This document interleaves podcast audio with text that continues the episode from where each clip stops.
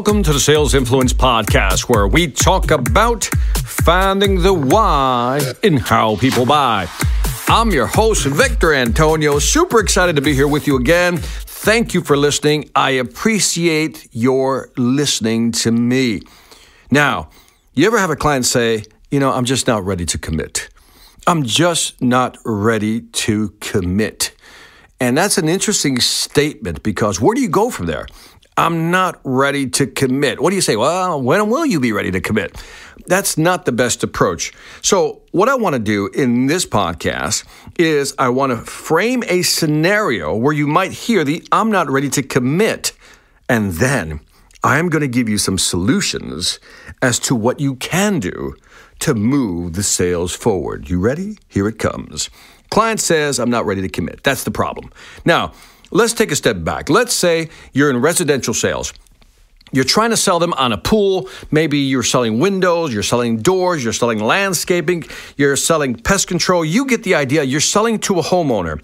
And after a great presentation, you know, we always move into the proposal phase and, you know, get pricing on the table. That's what great salespeople do, right? We've gone through the educational phase. We've understood their needs. We've presented a decent, if not great solution. We now move in to putting the proposal on the table. And after review, viewing the pricing, the client says, you know what, send me a formal proposal and give me a week or so. Send me a formal proposal, send me your final proposal, and then give me a week or so. And then what's the translation when you hear that? Well, one is that they're not ready to buy. That's one way of translating what they just said. Two, they're not ready to buy, but they're not ready to buy from you. Three could be is that they're going to use that information. You send them a bid, they're going to use that information and maybe use it to price it against other vendors to beat them down on price. This does happen.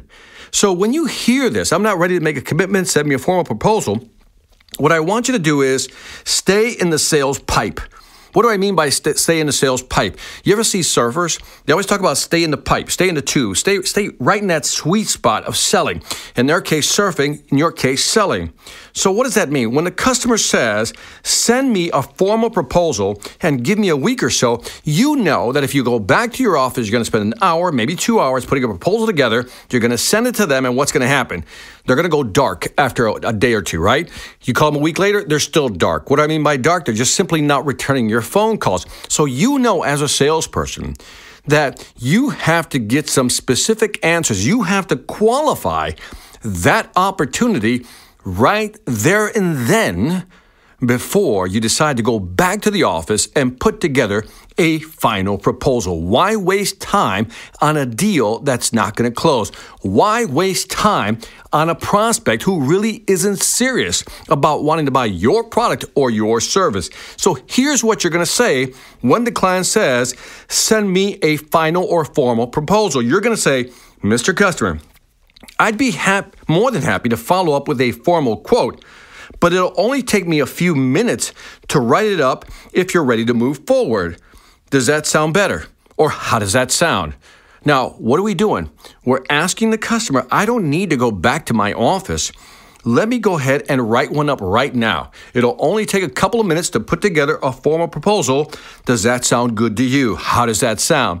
Now, based on the customer's reaction to that statement, you'll know if you're dealing with a real opportunity or a person who isn't being genuine.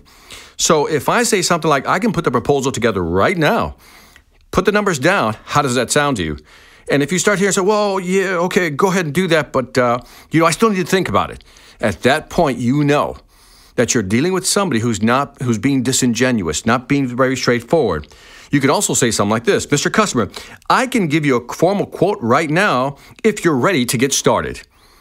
So again, I can give you a formal quote right now. We can do this right here, right now, if you're ready to get started. Now, I understand that certain companies, certain services that you may offer is that you'll have to go back to the office and pull together a final proposal. I get that.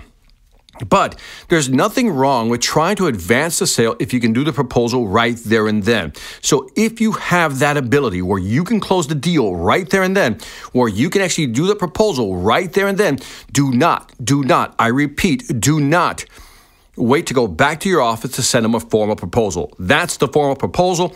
That's the number. And then you're going to wait to see how they react.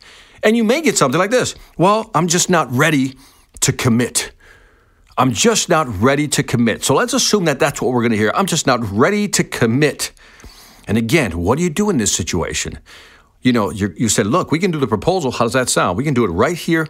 How does that work for you? Well, okay, that's great, Victor, but I'm just not ready to commit. And at this point, you have to kind of go in again to qualify the opportunity. You'll say something like this. I'm going to give you two ways to deal with this. When the customer says, I'm not ready to commit, here's option number one.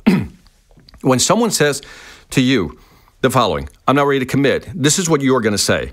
Mr. Customer, when someone tells me they're not ready to commit, it usually means that they're not sure about the product, or you're still not comfortable with the level of information you have to make an informed decision. May I ask, which one is it? Is it the product, or you don't have enough information? Which one is it? Because really, those are the only two options, right?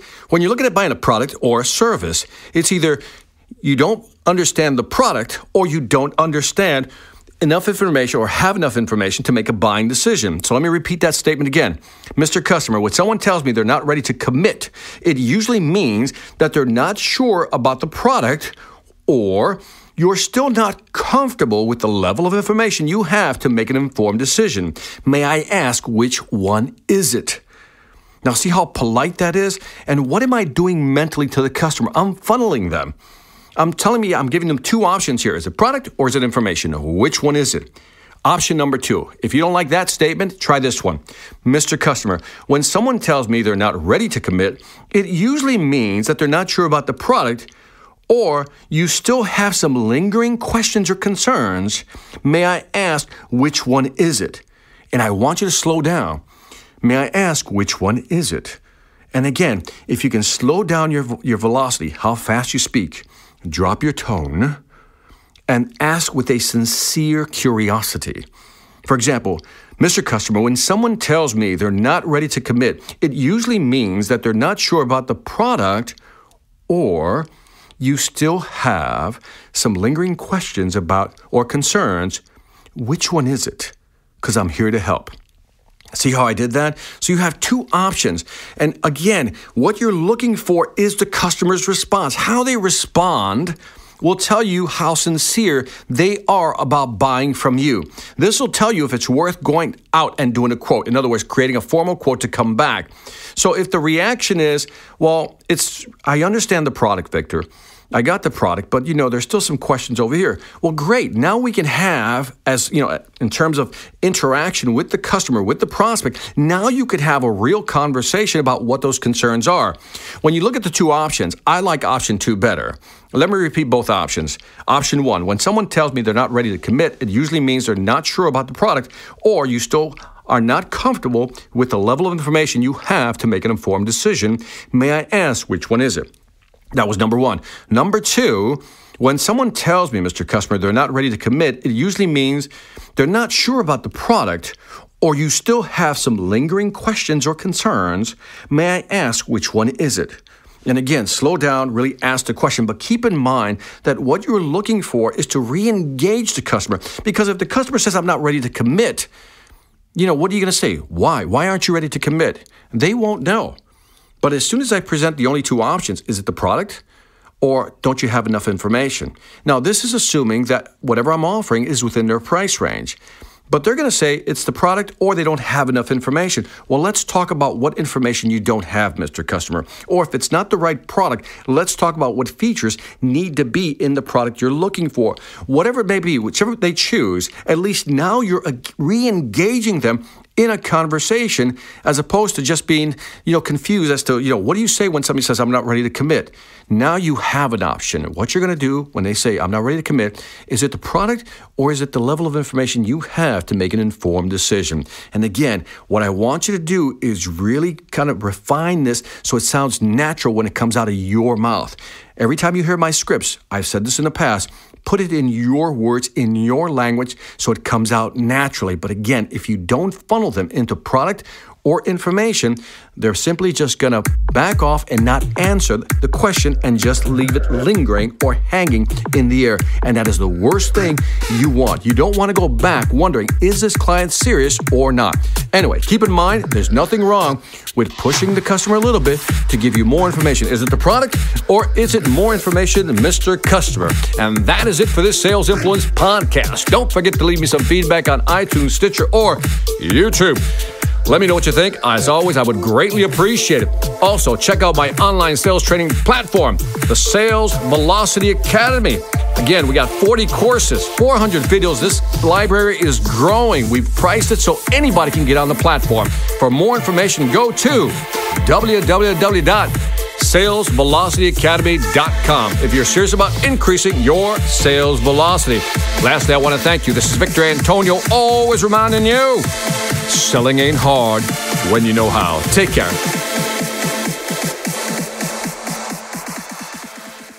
Hi, I'm Victor Antonio. I'm an author, sales trainer, and keynote speaker. I'm often asked, what makes a great speaker? Is it someone who delivers real content that the audience can use?